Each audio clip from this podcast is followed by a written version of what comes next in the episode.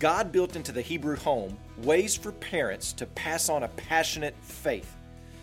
They were given instructions to talk about the things of God as the days went by.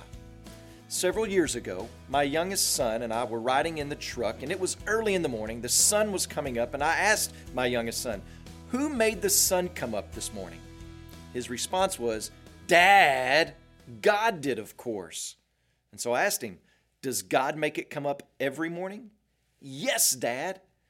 "Well, do you know why God makes the sun come up every morning, son?" "It's because He is teaching us that He is faithful." Listen, parents and grandparents and brothers and sisters, is a nation stronger than her families?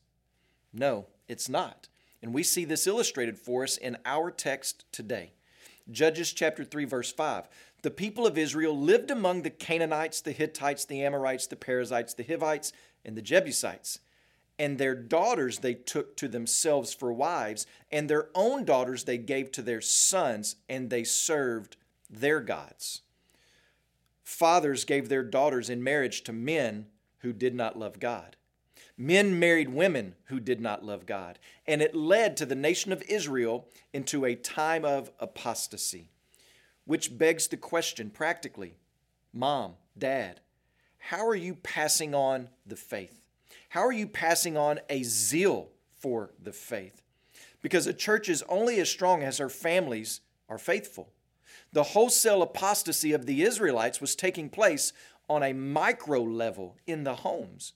So parents, what are you passing on? Grandparents, do your sons and grandsons and daughters and granddaughters see the zeal of your faith?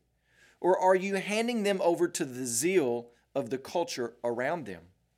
One way to pass on a passionate faith in the Lord is to walk with Jesus day by day. When you pray today, please remember Dennis Lopez and his family, our missionaries in Honduras. Also, remember the Yakyusa LifeWord broadcast in Malawi and Tanzania.